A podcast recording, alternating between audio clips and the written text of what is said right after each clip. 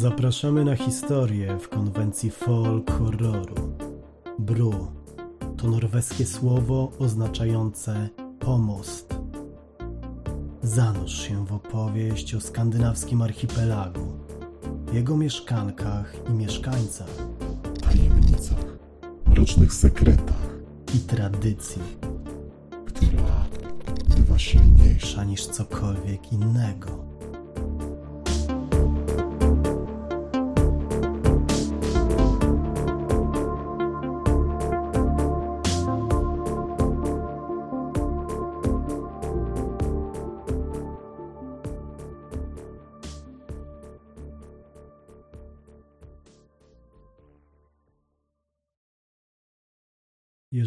Słuchasz, to oznacza, że nie wszystkie kopie uległy zniszczeniu. Rzeczy, o których tu usłyszysz, twój umysł początkowo potraktuje jako fikcję.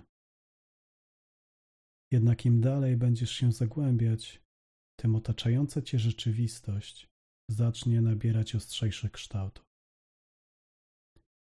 Mogą pojawić się problemy ze snem, brak apetytu, większe niż zwykle wyczulenie na bodźce zewnętrzne. Mogą, ale nie muszą. Materiał, który za moment usłyszysz, prezentuje wyprawę ekipy dokumentalistów zatrudnionych przez francuską stację telewizyjną Jupiter na tereny norweskiego archipelagu Lingor. Jak wynika z moich ustaleń, był to pierwszy ich wspólny projekt. W skład ekipy weszli znany ze swoich mocnych i surowych materiałów, operator filmowy Lars Gunnar Gustafsson, Brooke Baldwin, do niedawna czołowa dziennikarka Fox News oraz popularny w Skandynawii pisarz-antropolog Torliv Stensland. Do pierwszego ich spotkania doszło 10 sierpnia 2022 roku w Oslo. Po odprawie i zebraniu niezbędnych rzeczy wyruszyli na Lingor.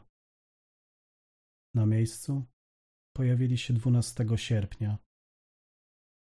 Nadmorska wioska przywitała ich swoim kolorytem i gościnnością.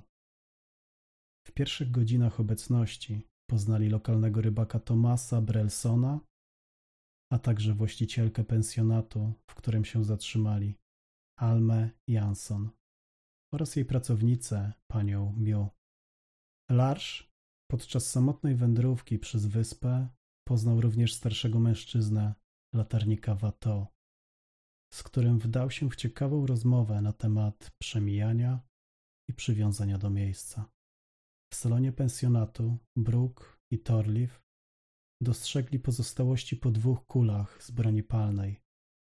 Torliv zapytał gospodynię o swojego dawnego znajomego, który pochodzi z Lingor, Agre i Hansona, ale ta stwierdziła, że nie widziała go od miesięcy. Co ważne, a jednocześnie zastanawiające, Agre i Hanson musiał dowiedzieć się o planowanym przez nich przyjeździe, ponieważ na kilka dni przed pojawieniem się całej trójki na Lingor wysłał nagranie na mail koordynatorki wyprawy z prośbą o przekazanie wiadomości zainteresowanym. Oto treść wiadomości. Nazywam się Agrej Hanson. Mam przeczucie graniczące z pewnością, że to ostatnie moje słowa w tym miejscu. Próbowałem przez lata być poza tym, ale układ jest zbyt silny. Lęgor pogrążony jest w niebezpiecznym letargu. Ludzie tutaj nie są tymi, za których się podają trawa nie jest zielona. Ptaki unoszące się na niebie nie są zwierzętami. W wodzie pływają resztki po bitwie. Nabrzmiałe martwe ciała, urwane kończyny i nieśmiertelny smród niesie się nocami po całej okolicy. Gdyby nie to, że śmierć nie jest w stanie spowodować całkowitej ucieczki, dawno bym to zrobił. Śmierć jest niestety pierdolonym kontinuum. Ale może wam, ludziom z zewnątrz, uda się.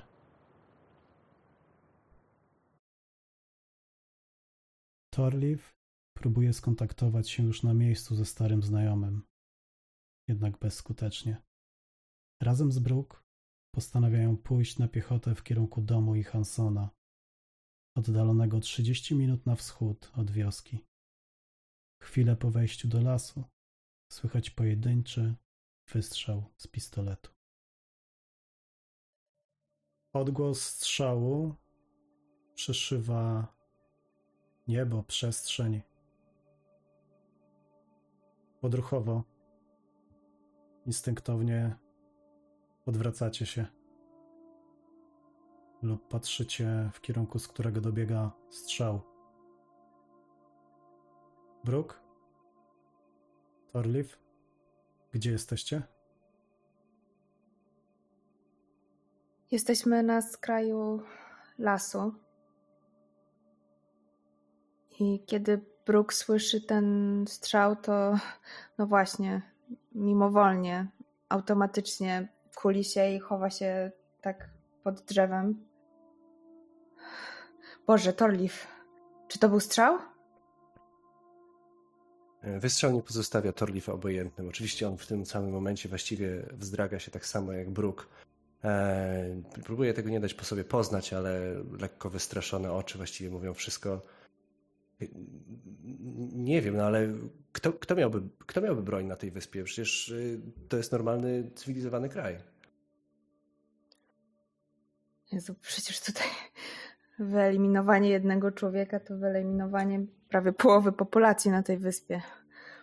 Dobra.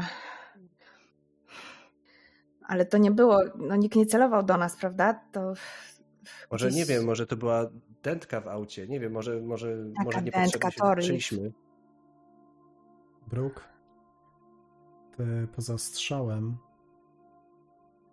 nie wiesz, czy to szelest liści, drzew, krzaków, które są obok was, szelest lasu, czy to po prostu wiatr, który tutaj łagodnie, jednostajnie wieje, ale jednak porusza liście. Ale wydaje ci się, że zaraz po wystrzale usłyszałaś jęknięcie. A może to tylko twoja wyobraźnia?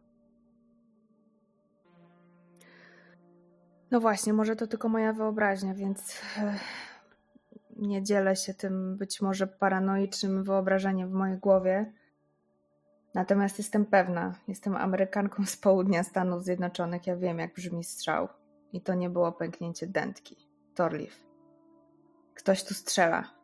Choć myślę, że najbezpieczniejsi będziemy w domu. No tutaj na otwartym terenie możemy dostać kulkę. Kurde, no nie tego się spodziewałam w tym miejscu.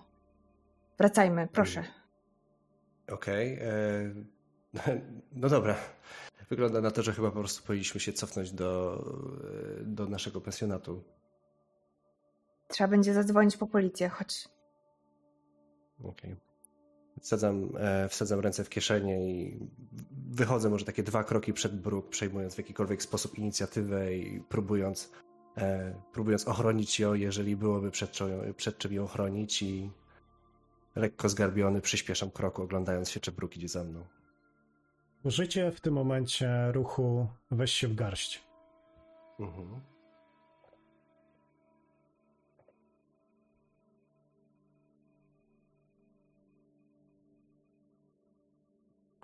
E, ja mam sukces z komplikacjami. Tak samo.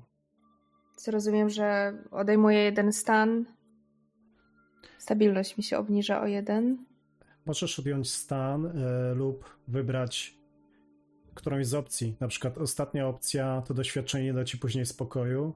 Mhm. E, nie zakłada obniżenia poziomu stabilności, ale będzie potem się fabularnie wiązało jakoś z twoją postacią. Może przywoła coś? Tak, ale ja myślę, że, y, że, mm, że mnie ogarnia strach. To znaczy, Brooke nie jest jakąś strachliwą osobą, ale strach ogarnia ją głównie dlatego, że ona się kompletnie nie spodziewała w tym miejscu tego typu zdarzenia. Więc po prostu jest strasznie zaskoczona, y, zalękniona, myślała, że będzie tutaj no, nudzić się, nagrywając jakieś mm, folkowe klimaty, których nikt nie będzie chciał oglądać.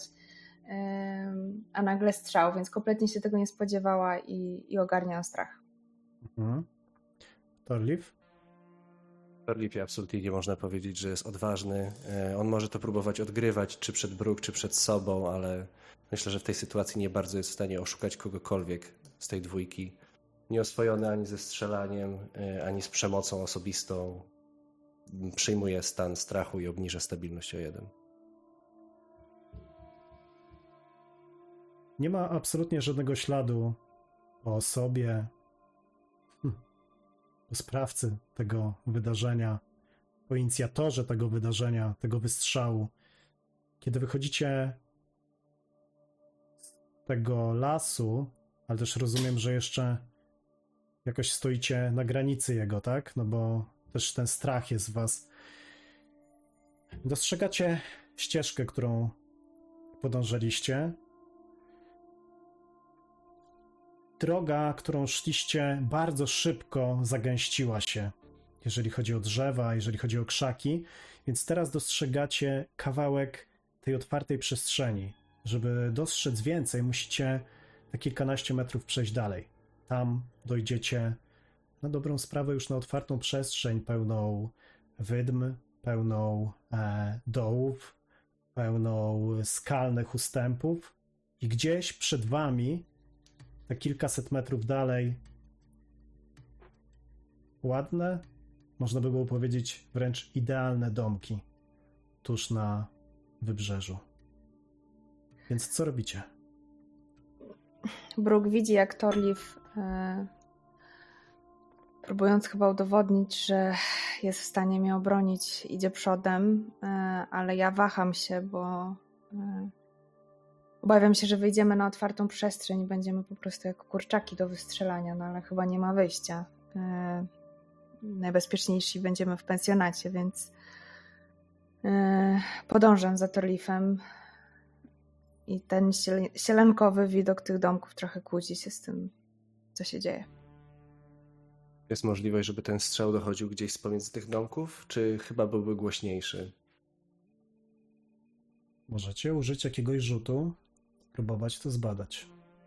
Pomimo tego, że to jest po fakcie, to kiedy wyjdziecie na przestrzeń otwartą, jesteście w stanie jakoś to ocenić. Okej. Okay. E, głównie ze względu na to, żeby zabezpieczyć swoje bezpieczeństwo i bruk, chciałbym się chociaż rzeczywiście rozejrzeć, przysłuchać, zastanowić i wykonać rzut na, na badanie. No, proszę. Dobra. Rzuć.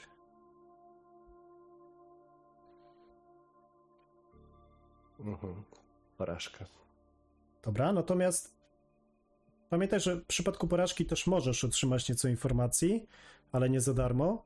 Zastanów się chwilę nad tym, Torliv, a ja przejdę do Larsza.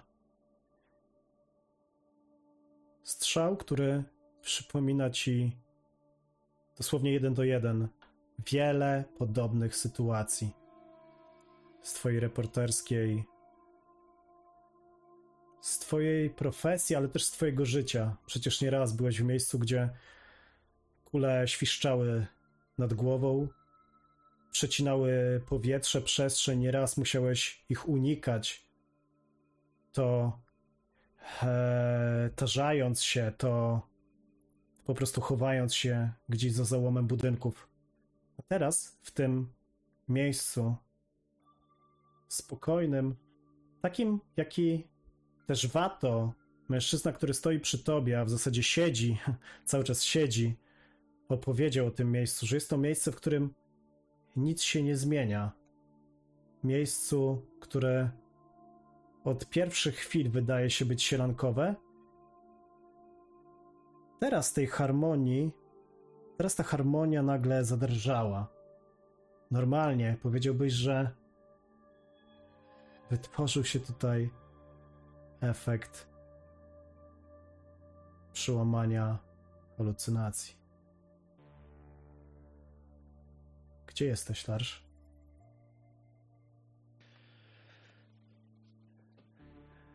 Siedziałem cały czas przy Wato. I właśnie, właściwie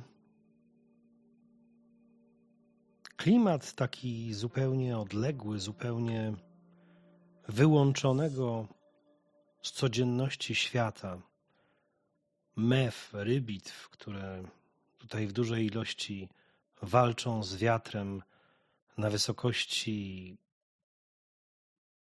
samego dachu latarni i strzał. Strzał, który u wojskowego na pewno wywołałby zupełnie inne emocje i zupełnie inne reakcje. U mnie wywołał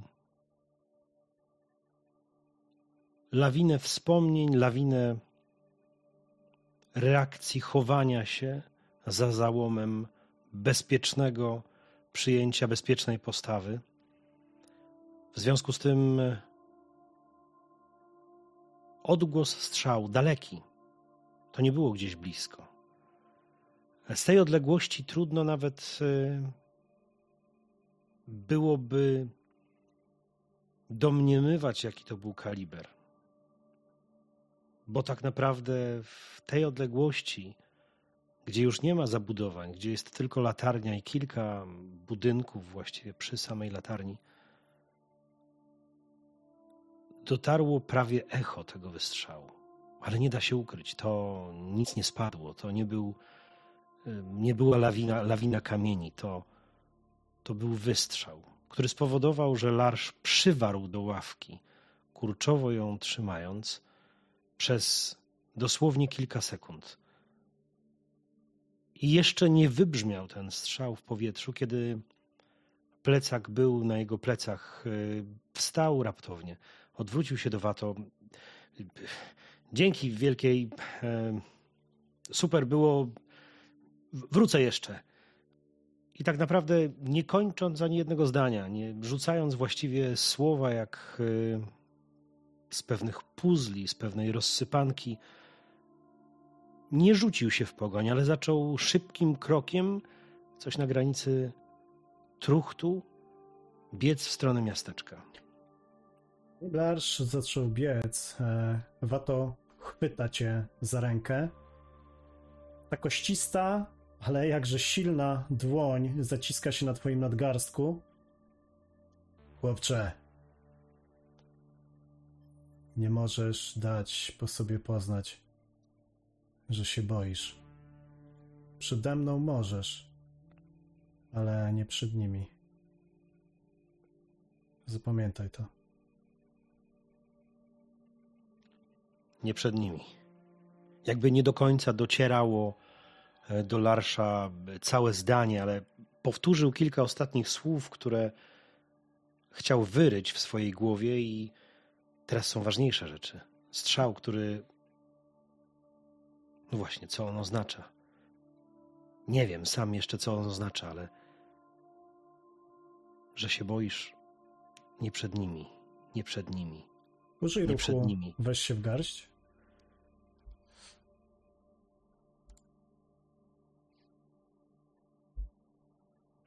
Co się dzieje, Larsz? Co poszło nie tak? Bardzo wiele rzeczy poszło nie tak. Po pierwsze, ten strzał spowodował lawinę obrazów w głowie, lawinę tych wszystkich miejsc, tych wszystkich zdarzeń, które, w których uczestniczył. Tam, gdzie trzymał zamiast broni aparat albo kamerę, którą ciężko się operowało w kamizelce z płytami. Ciężko było przystawić oko do wizjera w momencie, kiedy na głęboko na czoło masz nasunięty hełm. A po drugiej stronie jest piach, albo dżungla, albo miejskie ruiny. I tak naprawdę, mm, mówiąc językiem filmowym, teraz, kiedy zaczął biec, kiedy zaczął uważać na to, co ma pod stopami, obraz jakby, nad, jakby mocno się zawęził, jakby zmienił obiektyw, a wszystko, co przed nim, nie było szerokokątne, tylko skupione na wąskim kadrze przed nim. Czy to strach? Może to strach. Paraliżuje i i nie pozwala wziąć się w garść? Może to strach spowodował, że jego oddech był jakiś płytki? Nie przez to, że biegnie. Biega. Robi to często. Ale może to strach, któremu poddał się? Nie możesz im pokazać, że się boisz. Zabrzmiało w jego uszach. I jego własne.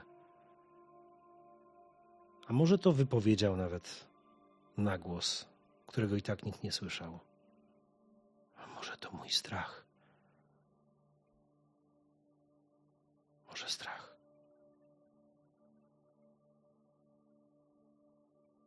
Biegniesz tak przed siebie, potykasz się o kolejną skałę, ale w ostatniej chwili jakoś przez swoją umiejętność lewirowania w trudnych warunkach jesteś w stanie schować się za kolejną wydmą. Ciężko oddychasz i wiesz co? Nie pamiętasz, jak dobiegłeś do, do domu Larsonów. Jans, Jansonów, Jansonów. Nie pamiętasz. Obniż sobie o dwa, tak? Stabilność. Mm, Larsz jest odporny i on obniża sobie stany o jeden mniej, jeżeli mogę wtrącić taką zaletę jego bohatera. Odporny, masz rację, tak. Teraz Mhm. właśnie, jak zacząłeś to mówić, to kliknąłem właśnie na to miejsce. Tak jest. Dobra. Pamiętajcie, tak, o zaletach. E, słuchajcie, wasza dwójka. To co, Torliv? Chcesz wykorzystać ten ruch, e, tą porażkę, jakoś tą porażkę w, e, w badaniu? Mm, jasne. E, Zdecydowanie chciałbym chociaż z jakiejś bezpiecznej odległości odpo- znaleźć odpowiedź na pytanie, co moja intuicja mówi mi o tym miejscu. E, Moim priorytetem jest tutaj jednak w jakiś sposób nie narażać bruk na niebezpieczeństwo, więc Mhm. e, nawet jestem gotów się oddzielić od niej i odłączyć, jeżeli miałoby to w jakiś sposób po- pogodzić informacje, pozyskanie informacji z jej bezpieczeństwem. E, Pytanie, czy, czy w jakiś sposób interpretujesz ten ruch, czy, czy czekasz na moją propozycję? Tak, ja mam pewną propozycję, możesz też Mhm. jak najbardziej potem to rozwinąć. E, moja propozycja jest taka, że kiedy rozglądasz się, to przeczekując jeszcze te kilka sekund, zanim wyjdziecie na otwartą przestrzeń, ale ty gdzieś jeszcze patrzysz, e, będąc w tej części bardziej zalesionej, widzisz, że po lewej stronie mignął ci jakiś kształt. Zapewne człowiek miał na sobie coś kolorowego, pomarańczowego albo czerwonego. Kilkadziesiąt metrów od was po prostu zniknął w tych załomach skalnych. Ewidentnie robił to szybko, bieg, śpieszył się gdzieś.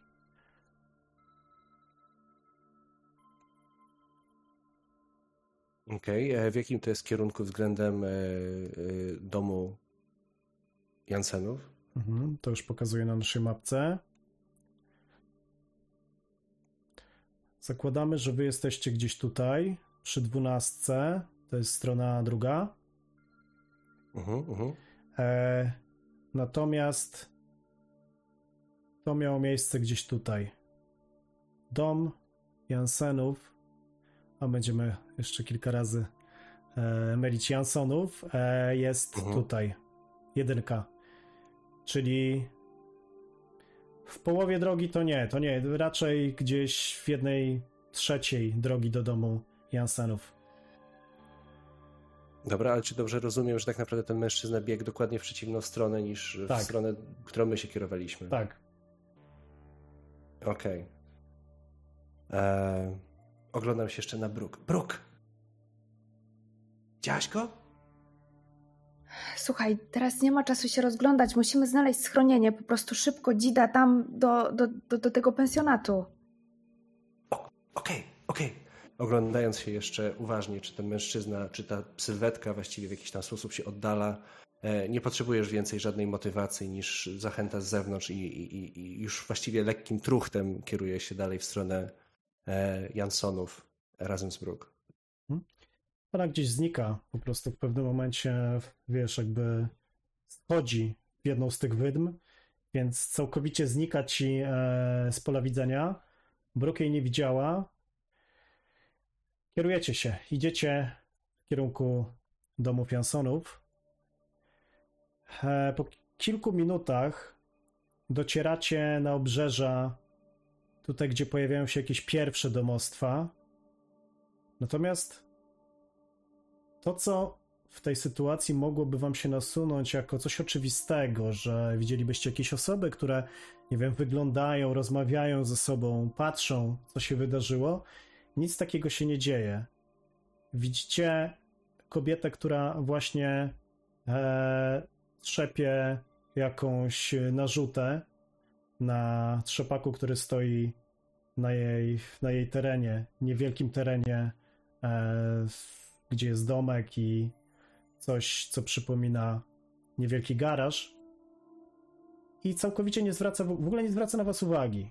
Gdzieś dalej widzicie kota, który normalnie w takiej sytuacji spłoszyłby się, a on tam po prostu siedzi, przygląda się, odkręca się, spokojnie rozglądając swoją głową. Nie słyszycie też szczekania psów. Dochodzi do was też, że ptactwo, które się tu kręci,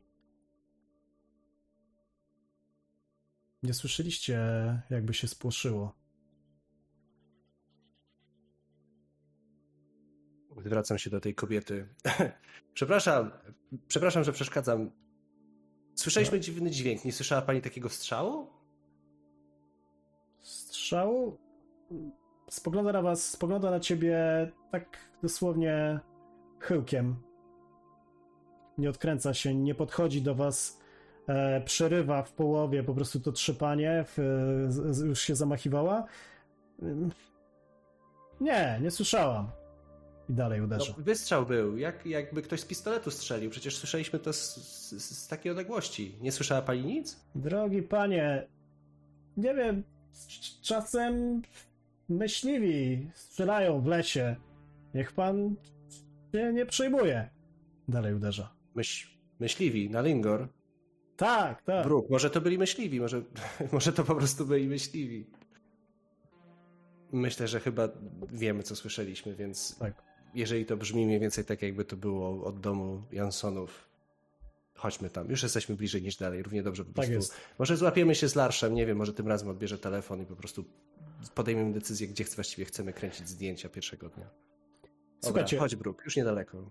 Tak, słuchajcie, dochodzicie, e, przechodzicie między tymi urokliwymi e, ścieżkami, dróżkami, obok tych białych, śnieżno-białych, idealnych płotków E, mijacie kolejne, kolejny udekorowany płot mm, kwiatami naturalnie, czy jakąś winoroślą, która cały czas tam się wije, rośnie, żyje.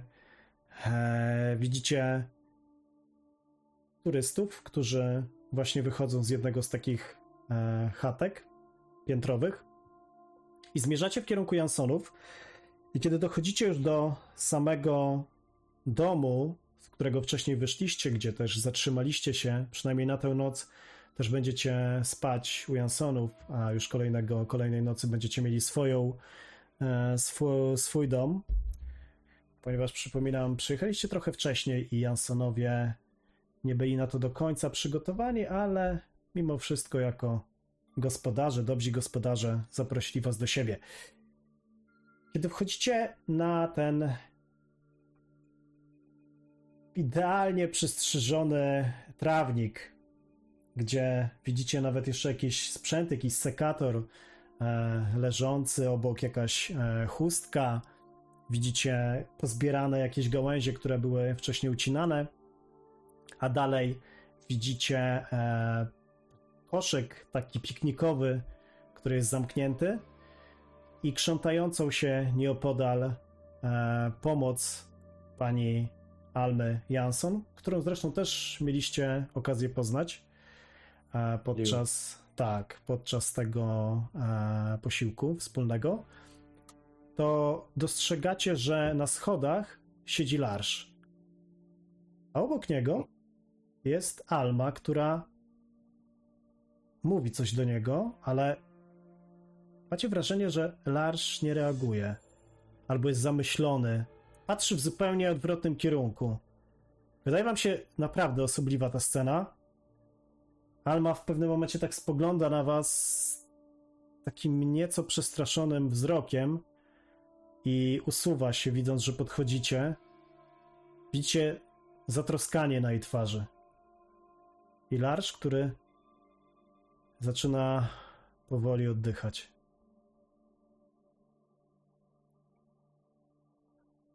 Co robicie?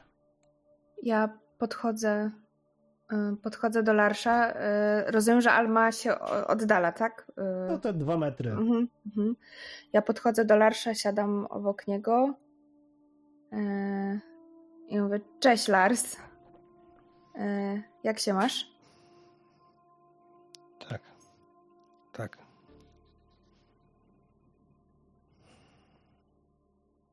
Co tak? Tak jak mówisz, tak. Chodź, chodź napijemy się czegoś, co? Nie, nie, nie, nie. Nie, nie mam ochoty, nie, dzięki.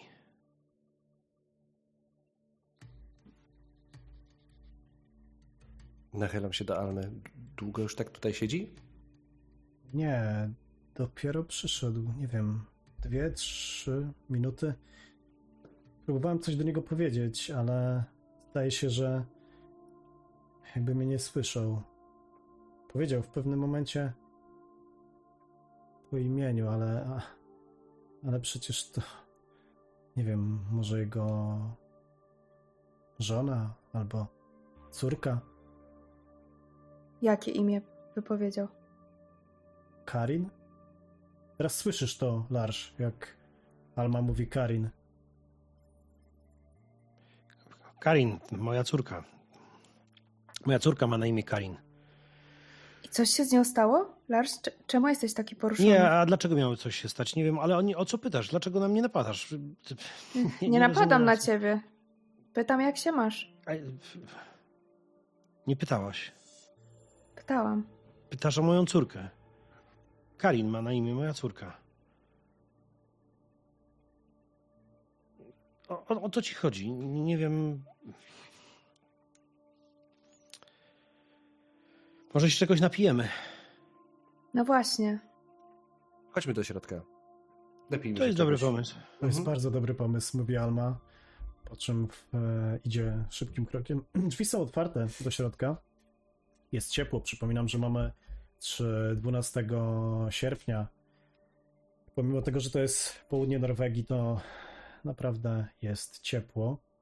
E, idzie pierwsza i widzicie, że tak jak byłaby przygotowana na taką sytuację, po prostu chwyta za dzbanek z lemoniadą, e, szybkim szybkich ruchach stawia tam szklanki dla was i zaczyna polewać, patrząc. E, proszę się nie przejmować.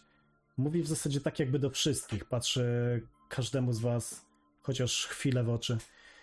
E, tak czasem jest. E, Ludzie przyjeżdżają w takie miejsce, gdzie może, może to klimat, może to ten spokój, który tutaj jest. A może po prostu pan Larsz. Może te kłopoty, które pan ze sobą tutaj przywiódł. Może proszę się tak nie stresować. przepraszam pani Almo, ale jak jest? Powiedziała pani, że czasem tak jest. Czasem tak jest. No, nieraz doświadczyłam tego, że ludzie tutaj przyjeżdżali i przez pierwsze kilka dni nie byli w stanie e, jakby się przyzwyczaić do tego spokoju, do tej ciszy. E, Słyszy pan? Siko, sikorka. Sikorka. Słyszy pan? Ojej, przyleciała. i podchodzi. Brooke by chciała do wykorzystać, e, Brooke by chciała wykorzystać swój talent, którym jest e, podstępny. E, I ja mogę w, w każdym momencie, kiedy próbuję zmanipulować e, bohatera niezależnego podczas dłuższej rozmowy, rzuć plus inte- intuicja i wtedy mogę wybrać pytania. I chciałabym e, dłużej z Albą porozmawiać, e, ponieważ wzbudza moje, no właśnie, wzbudza moje podejrzenia, ze względu na to, że widziałam tę tą dziurę po kuli na suficie, teraz słyszałam strzał, ona dziwnie się tłumaczy. Mm, Teraz w ogóle stoi przy oknie, e, e, jest zasłonka, natomiast ona, wiecie, e, wygląda Mhm. przez to okno i faktycznie widzicie tam sikorkę, która usiadła sobie na gałęzi i ona kompletnie jakby zapomniała o was, mhm. patrząc, wpatrując się cały czas w tą sikorkę. Rzuć sobie. E, Znaczy, zróbmy tak. E, Mówię do niej, Almo, e, proszę pani, a czy zgodziłaby się pani na taki bardziej pogłębiony wywiad, właśnie jak turyści odbierają e, tutaj e, Tak, przyjazd tak. na Lingor? Oczywiście. E, No Oczywiście. właśnie, jak reagują na, na, na ten specyficzny klimat. Może dzisiaj, po południu albo jutro? Myślę, że oczywiście, możemy dzisiaj e, wieczorem, możemy jutro. Zresztą, e, moi drodzy, jesteście gośćmi, czujcie się ku siebie, odkręca się.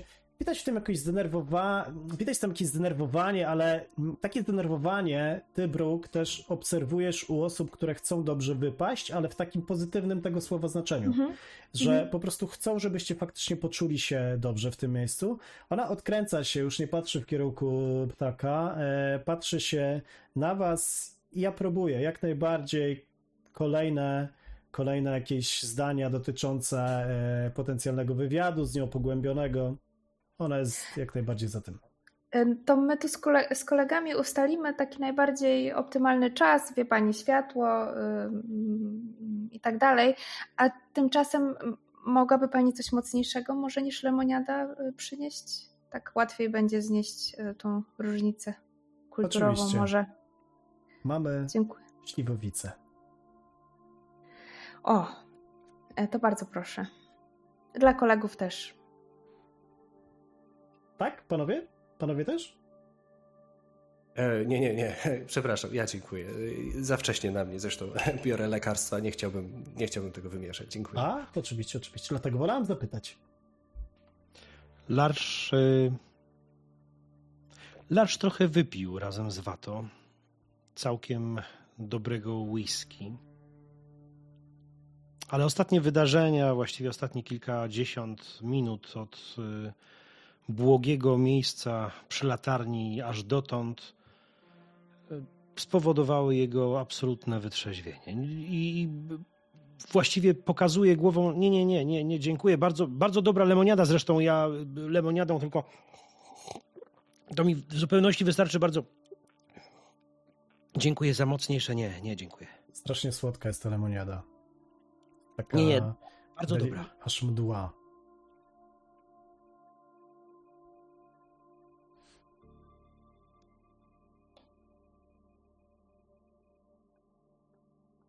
Co robicie? Kiedy Alma odchodzi, ja patrzę tak na ciebie, Lars, i mówię: Słuchaj, Lars, powiedz, co tu się od, odwala. Ewidentnie masz jakiś co? Zespół stresu pourazowego? Coś cię uruchomiło? Jak mamy razem pracować, musimy wiedzieć takie rzeczy.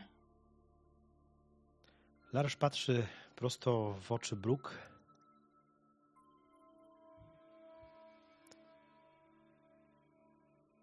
Wydawało mu się wcześniej, że któreś z nich powiedziało strzale? Czy powiedziało? Już sam nie wie. Czy to padło, czy nie. Jest wrodzonym ryzykantem, więc patrząc dłuższą chwilę w oczy Brooke, nie słyszałaś strzału? Słyszałam. A, to na pewno myśliwi, proszę się nie przejmować. ja to już nawet nie jestem. Ja już nawet się. Wiedzą Państwo, te, te strzały co raz pojawiają się. e, I, I człowiek to już jakby uodpornił się na to. Mamy tutaj mm, określonych dniach, zazwyczaj sierpień, właśnie sierpień, sierpień, w połowie sierpnia i, i w lipcu przyjeżdża tutaj e, trochę takich miłośników doznań. E, I, i, I oni e, tutaj prowadzeni przez mojego małżonka. On pokazuje im różne miejsca, więc możliwe, że nawet ten strzał nie musiał być w konkretną zwierzynę, która oczywiście, tak jak samo miejsce, jest tutaj niezwykle dla nas bogata i ważna, ale mógł to być strzał na przykład w tarczę. Ale jak przyjdzie Ede, to myślę, że wtedy po. A proszę, tutaj śliwowica. W tym momencie, kiedy właściwie ten, e, tą cienką nić, jeśli jakakolwiek kiedykolwiek była, to właśnie w tym momencie ta nić rozmowy między Bruka a Larszem, kobieta, która brutalnie ją przerwała, odwracając uwagę od tego, co, co miało być może ich pierwszym sensownym dialogiem, jej uśmiech jej sprowadzenie wszystkiego do trywialnego wytłumaczenia? Myśliwi? W sierpniu? Tutaj? Wszystko z takim dziwnym półuśmiechem? Jakby usłyszał w lewym uchu słowo strażnik, a z prawego mu ten strażnik wyleciał. Jakby ktoś go natchnął do tego, żeby spojrzeć głębiej, spojrzeć trochę poza to wszystko. To są te momenty, w których e, Larsz dotyka czegoś, czego sam nie rozumie. Jakby był na skraju światów, jakby był blisko jakichś drzwi, których ani nie można otworzyć, ani w nie nie można zapukać, ani nie można ich uchylić, jakby, jakby był na progu dwóch rzeczywistości. Ponieważ Larsz ma coś takiego jak rozwinięta świadomość, chciałbym sobie spróbować rzucić na duszę i zobaczyć, czy w tej słabiuteńkiej, ledwo widocznej, czy jakkolwiek widocznej iluzji cokolwiek będzie można zobaczyć na progu, na progu tych dwóch rzeczywistości. Rzucam na duszę. I mam tylko sześć, więc Mhm. niewiele. Więc przy rozwiniętej świadomości, e, przy porażce jest iluzja kruszeje, zasłona tymczasowo się podnosi, ukazując jeden z wymiarów alternatywnych. MG decyduje, który. E, BG może zostać do niego wciągnięty lub coś może przedostać się do naszej rzeczywistości. MG wykonuje ruch. Pięknie. Dobrze. Słuchaj, y, Larsz, przyglądasz się temu miejscu, przyglądasz się tej kobiecie, trwasz chwilę w takim no, zawieszeniu, ewidentnie. I widzisz, jak tuż pod klepką drewnianą, tuż za tynkiem albo wewnątrz ścian pojawiają się takie migoczące czerwone arterie, które wyglądają autentycznie tak, jakby za moment miały się te ściany zapalić. Arterie kabli. Nie czujesz smrodu, który takiej sytuacji pod wpływem palących się kabli jednak pojawiłby się, nawet jeżeli jest w ścianach, nawet jeżeli jest w podłodze, ale widzisz, jak one osiągają taki bardzo mocny, czerwonawy kolor. Co więcej, widzisz, że one pompują krew. Kiedy spoglądasz w kierunku Almy, to widzisz, że ona jest przezroczysta. Półprzezroczysta. Że tuż za nią te arterie, które rozchodzą się po ścianach, czym taka mozaika naczyń krwionośnych, jest bardziej widoczna niż sama Alma. Poproszę cię tutaj o rzut na weź się w garść.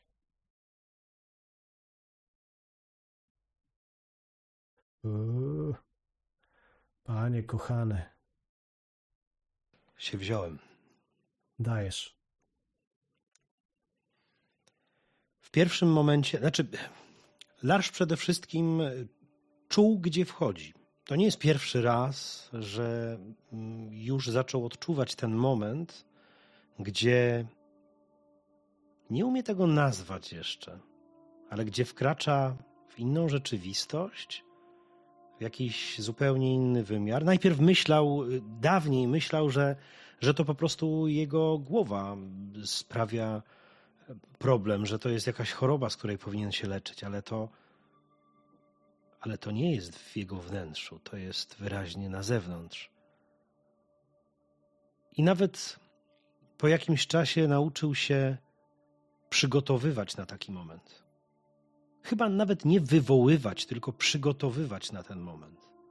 Więc wiedział, że zobaczy coś, co będzie zupełnie ponadnaturalne, ale nie przeraziło go to. Więc y, w pierwszej chwili, właściwie na takim bezdechu zupełnie, obserwował to, co się dzieje dookoła. Y, Te impulsy właściwie, te ściany, które bardziej żyły niż sama Alma przed nim. Alma, która była, jakby to powiedzieć, hologramem, czymś, co właściwie nie ma w sobie nośnika energii, czymś, co jest zupełnie transparentne, nieważne. Zupełna abstrakcja. Ważniejsze i bardziej żyjące było to, co w normalnym, realnym świecie wydaje się być przedmiotem martwym. Brooke, Ścian. Torliv i ty wyglądacie dokładnie tak samo. Kiedy spoglądasz na swoje dłonie, to widzisz, że są przezroczyste, że za każdym razem, kiedy patrzysz na swoje ciało i na ciała pozostałych ci tu osób, widzisz, że twoją uwagę przykuwają arterie. Czerwone, nabrzmiałe, pompujące płyn przypominający krew.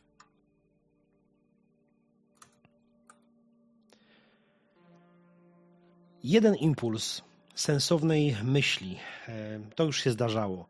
Jeśli teraz spanikujesz, Larsz, jeśli teraz zrobisz z siebie idiotę, to ci, którzy nie widzą tego, co ty, a dałbyś głowę, że nie widzą, uznają cię za totalnego kretyna, za wariata. Nie rób nic. Nie daj po sobie poznać. I w tym momencie w głowie, jakby gdzieś daleko w tunelu, jakby, jakby ktoś krzyknął jakieś trzy kilometry stąd. Nie daj po sobie poznać, że się boisz, że się boisz, się boisz. I w tym momencie, tak jakby, tak jak tonący, który nagle wypływa ponad powierzchnię i łapie powietrze, tak samo Larsz próbował się wydostać z tego, z tego alternatywnego świata głębokim wdechem. I to jest coś, co na pewno zauważycie e, wszyscy pozostali. To jest takie, takie taka hiperwentylacja nagle i wyprostowanie całego ciała, jakby chciał być dwa razy wyższy niż jest. I miarowy oddech. Brooke, Torliv? E, Ja obserwuję e, Larsza uważnie, odkąd e, tak naprawdę zobaczyłam go, jak siedzi na tych schodkach przed domem i wydawał się bardzo poruszony, więc teraz też nie spuszczałam go z oka, więc nie umknęło mi to, co się działo na jego twarzy i potem z oddechem. Lars.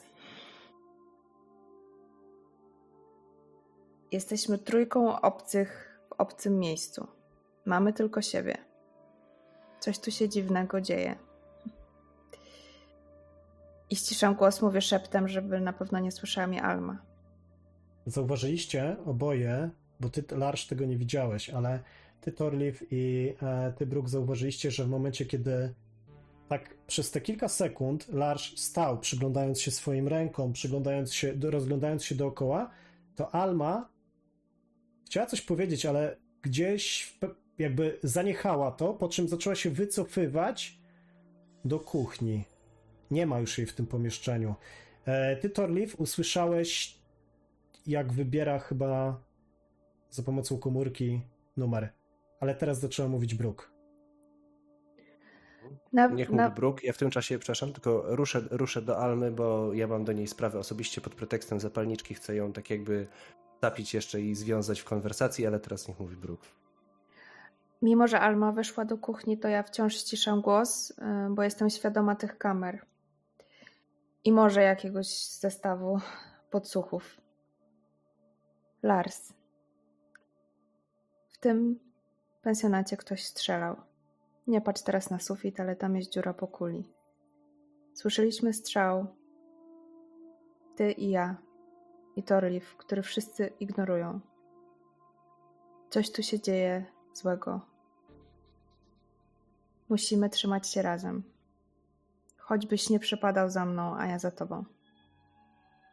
Więc powiedz mi, kurde, co Bardzo się dobra z tobą lemoniada, dzieje? bardzo dobra lemoniada, trochę za słodka jest, ale jak chcesz, to jeszcze ci naleję. Larsz podchodzi do stołu, nalewa do szklanki lemoniadę, szuka czegoś dookoła siebie, widzi, że e, na stoliku obok jest jakaś gazeta. Nieważne, czy, czy z dzisiaj, czy z wczoraj, kawałek gazety i, i, i coś do pisania, ołówek. Oddziera kawałek gazety i tym ołówkiem szybko wypis, wypisuje nie tutaj, nie tutaj i trzy wykrzykniki podaje zmięte bruk do ręki. Chcesz tej lemoniady czy nie? Bo ona jest na, na, tyle dobra, że ja chętnie ją wypiję y, samemu. Naprawdę. Y, wypiję. Nie chcę, ja nie, nie piję słodzonych napojów, a następnym razem pomysły na wywiady napisz mi na normalnej kartce. Jednak jesteśmy profesjonalistami, ok? Muszę zapalić. A poczęstujesz? Chodź. Mhm. Wychodzicie na zewnątrz. Wychodzicie na zewnątrz. Łapiesz oddech, e. Nie widzisz tego. To jakby w pewnym momencie po prostu zaczęło znikać. To, co widziałeś przez, te, przez tą chwilę. Wychodzisz na zewnątrz, widzisz Miu, która uśmiecha się do was. I oboje macie takie praktycznie w tym samym momencie przemyślenie. Chyba jeszcze jeden, dwa, dziesięć uśmiechów i zwariuje.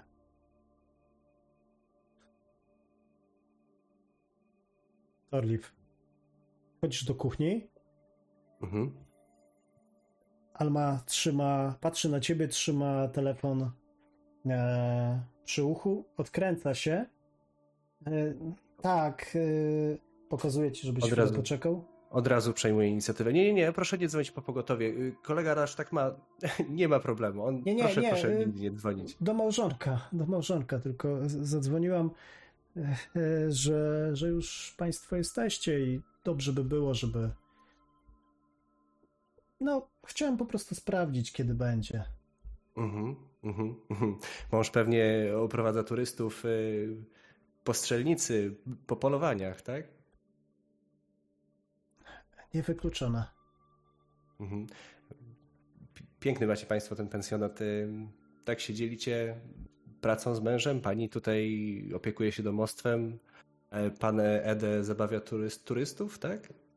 E, czy mógłbym prosić za, za e, popielniczkę? Chciałbym może tutaj zapalić. Nie wiem, tak, czy może chciałaby pani zapalić, czy, czy nie życzy sobie pani, żeby Nie, nie, nie palę, ale tak, w kuchni wolałabym, żeby pan nie palił.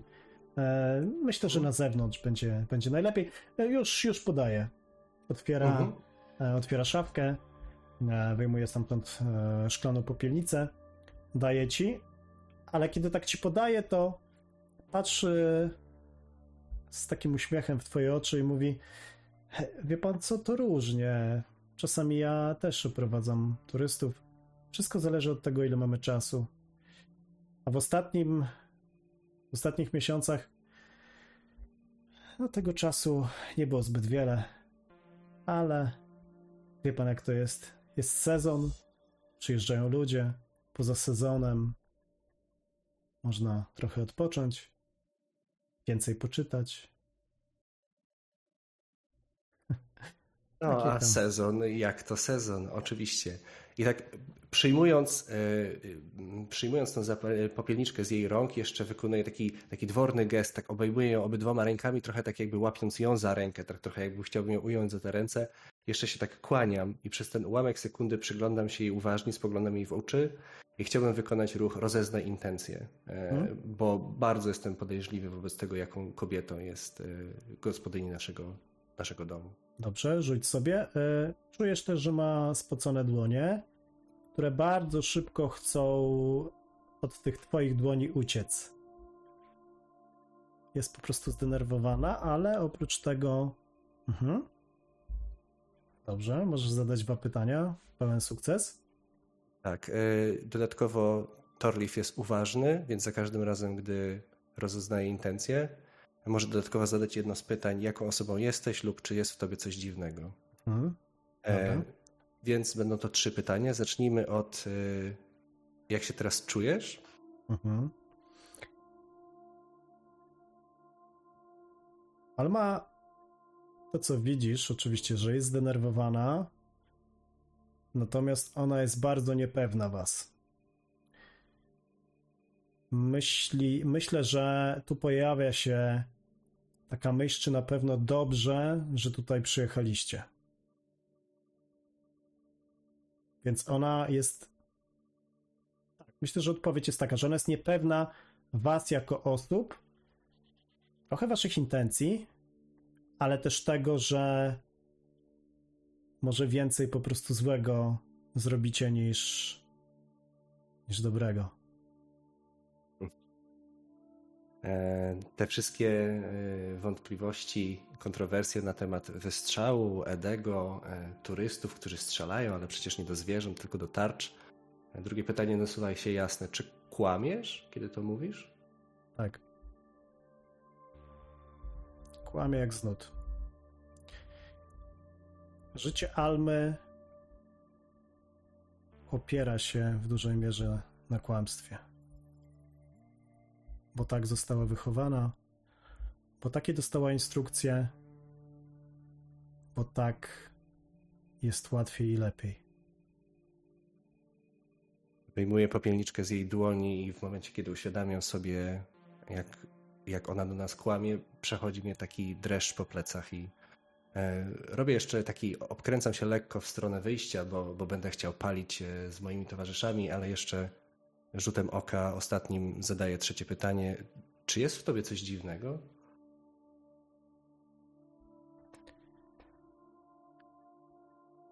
W Almie jest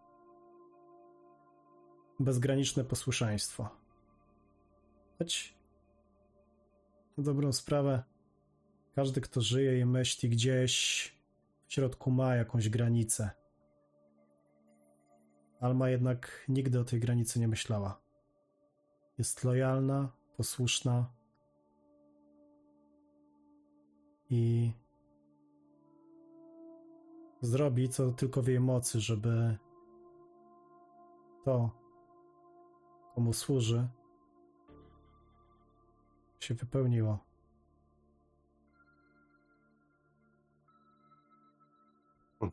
Uśmiecham się takim szorstkim, suchym, źle zagranym uśmiechem i dziękuję za, dziękuję za popielniczkę. Obracam się na obcasie i, i ruszam do, do Larsza i do Bruk. Twoje pytania nie zostają, że tak powiem, nie pozostawiają, nie, nie pozostają obojętne wobec niej samej. Jej wzrok się zmienia. Widzisz oschłość. Po trzecim pytaniu, od pierwszego do trzeciego pytania, to jej spojrzenie było taką mozaiką emocji. Natomiast kiedy zadałeś trzecie pytanie, kiedy przyglądałeś jej się, bo naturalnie ona fizycznie ci nie odpowiadała, to ty czytałeś osobę. Kiedy przyglądałeś się jej zachowaniu, ona zrozumiała, że przeczytałeś ją. I widzisz coś, co Alma prawdopodobnie doświadcza, bar- czego bardzo rzadko doświadcza. Zawód. Zawód. Poczucie zawodu. Proszę. Bierze telefon. Przyjeżdżaj. Mówię, przyjeżdżaj! Odkłada. Odkręca się. Otwiera szafkę i wyjmuje stamtąd talerze. Jeden z talerzy prawie wypada jej z rąk. Odstawia go. Co robisz? Ja już wychodzę z kuchni. Idę, i- idę do Larsza, idę do Bruk. E, Jeżeli coś jeszcze słyszę odchodząc, to jeszcze próbuję to wyłapać swoim ciekawym uchem, ale tylko tyle. Nie, słyszysz, że w zdenerwowaniu po prostu otwiera kolejne szafki, coś wyjmuje, coś przekłada. Nic nie mówi.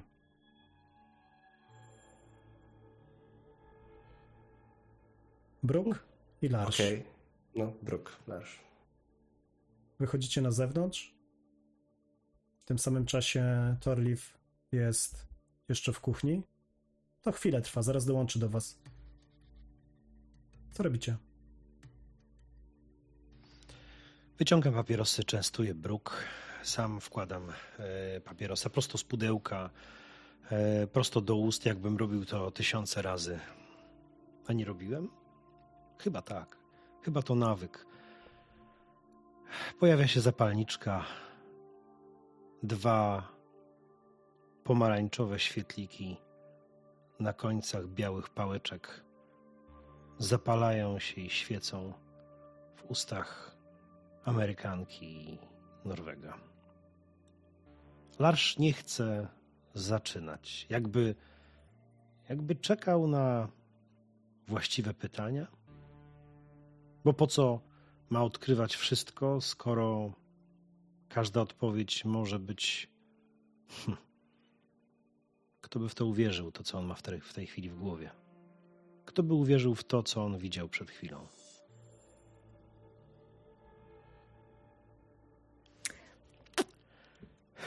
Brooke zaciąga się papierosem powoli, wypuszcza dym. I też nie ma zamiaru zaczynać. Macie tak. W takim Tak. razie chwilę. Słyszycie rozmowę Torlifa i po chwili Torlif pojawia się obok was. Chodzę z takim solidnym impetem. E, W jednej ręce trzymam popielniczkę, lewą dłonią wyciągam z kieszeni spodni paczkę fajek. Może za... Okej, dobra, widzę, że widzę, że już mnie uprzedziliście. W takim razie tylko kładę gdzieś na stoliku pomiędzy nimi e, popielniczkę. E, Sam wyciągam papierosa z własnej, e, z własnej paczki. Tak spoglądam na Larsa, na Bruka. Kto ma, kto ma, kto ma zapalniczkę z nich? Czy Ja mam zapalniczkę już widzę, widzę jak wyjmujesz te, te, te papierosy. Wiem, że ci będzie potrzebny ogień. Właściwie bez słów. Zippo, ciach, otwiera się płomień. Mm, Zippo. Ja jakoś zawsze chciałem, nigdy sobie nie kupiłem. Odpalam, e, odpalam od ognia Larsa i wygląda na to, że chyba jestem e, równie blady i równie mało rozmowny jak wy dwoje. Przyznam szczerze, że Lars, przepraszam, teraz oczywiście mówię o Torlifie.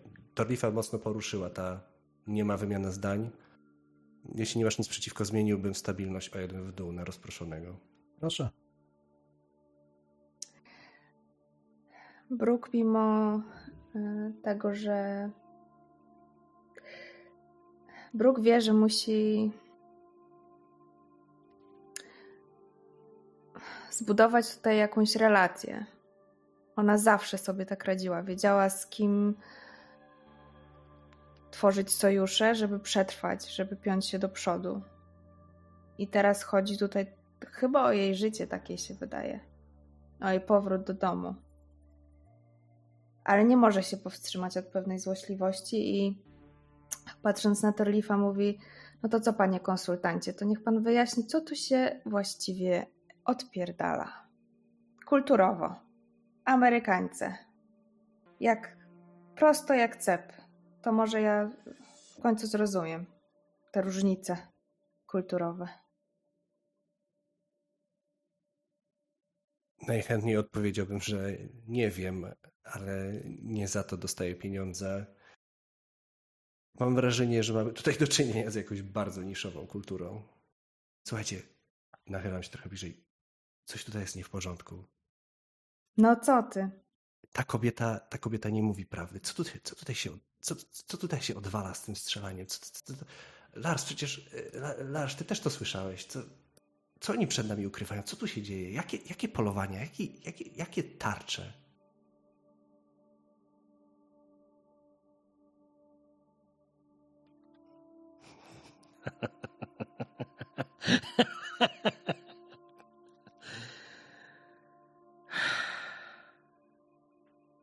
Jestem tylko. Jestem tylko operatorem.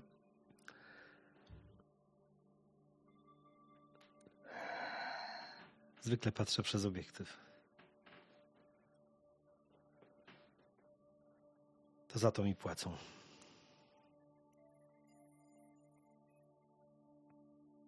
Nie mieliśmy robić filmu o tej dziwnej kulturze, o tym miejscu? To macie. Jechaliśmy szukać tematu, ale chyba temat znalazł nas. Ten temat nas, na nas patrzy, ten temat nas dotyka. A zresztą. Chyba nie muszę wam tłumaczyć, że w tym domu nie jesteśmy bezpieczni. Słuchaj, to jest jedna stara baba, no nie przesadzajmy. No. Nie o babę się rozchodzi. O męża? Dobra. Słuchajcie.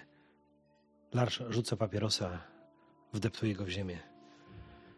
Wiem, że macie mnie za kretyna, że, że nie traktujecie mnie poważnie. Zresztą nie dziwię się, mam lustro. Zresztą wiem, jak ludzie mnie traktują.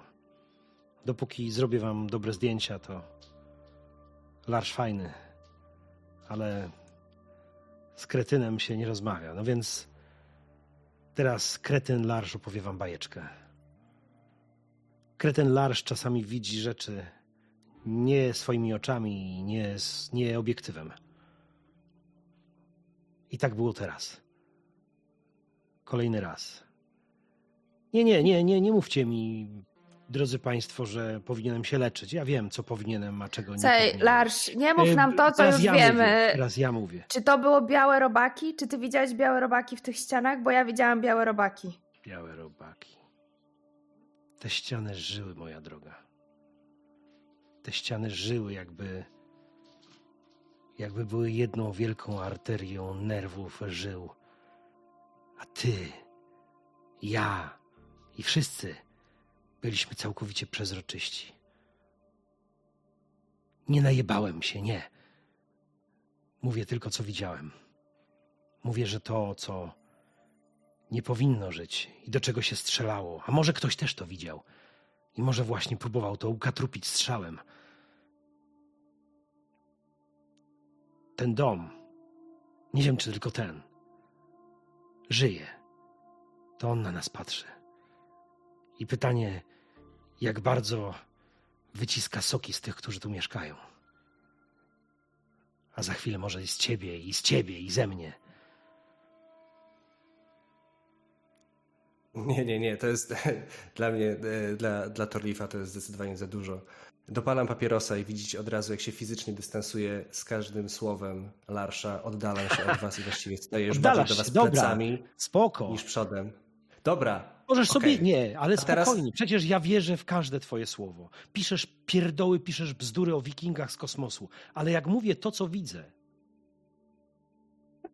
Ale piszę je dla pieniędzy. Piszę je dlatego, bo ludzie to czytają, a nie dlatego, że w to wierzę, okej? Jakie są Ej. fakty, Larsz? Co widziałeś? Co możesz mi pokazać? Co jest w tym domu takiego niesamowitego, że marzyłem? Może widziałeś po prostu... Wydaje się wam, że widziałeś tak instalację zbladł? elektryczną. Czemu żeś tak zbladł, jak wyszedłeś po rozmowie z tą kobietą? Powiedz mi. Całkowicie normalna uważasz?